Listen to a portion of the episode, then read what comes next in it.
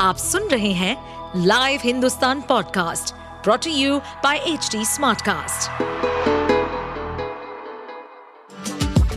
आपका स्वागत है दिल्ली एनसीआर की खबरें पॉडकास्ट में ये पॉडकास्ट आपको दिल्ली और एनसीआर की विभिन्न पार्टियों की राजनीतिक गतिविधियों, महत्वपूर्ण घटनाओं और अपराध के मामलों में गहराई तक ले जाएगा इस पॉडकास्ट में हम विश्लेषण करेंगे उन खबरों और विकास से जुड़ी सभी जानकारी और फैसलों को जिनसे देश की राजधानी और उसके लोगों पर गहरा प्रभाव पड़ता है।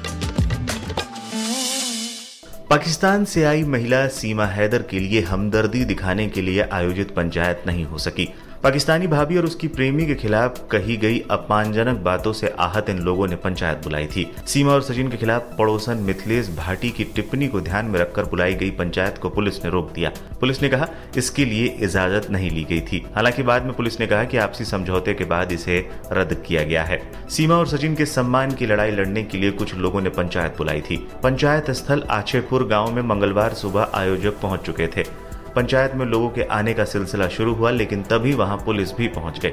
इसके बाद पुलिस आयोजकों को जिप्सी में बिठाकर ले जाती दिखी। पुलिस का कहना है कि पंचायत के लिए जिला प्रशासन से अनुमति नहीं ली गई थी। इसके अलावा समाज में शांति व्यवस्था बिगड़ने की आशंका ज़ाहिर की गई। उधर हिरासत में लिए गए आयोजक मुकेश भाटी ने जिला प्रशासन पर मनमानी का आरोप लगा दिया।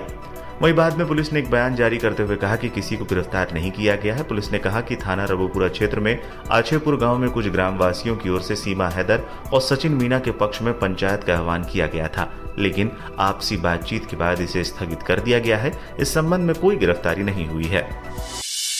आप सुन रहे थे हमारे पॉडकास्ट दिल्ली एनसीआर की खबरें। ऐसी ही अपराध जगत से जुड़ी, राजनीति और विकास जैसी खबरों के लिए हमें फॉलो कर सकते हैं।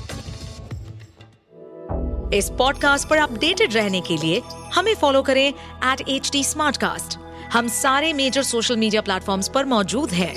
और ऐसे पॉडकास्ट सुनने के लिए log on to W W W dot H D smart cast dot com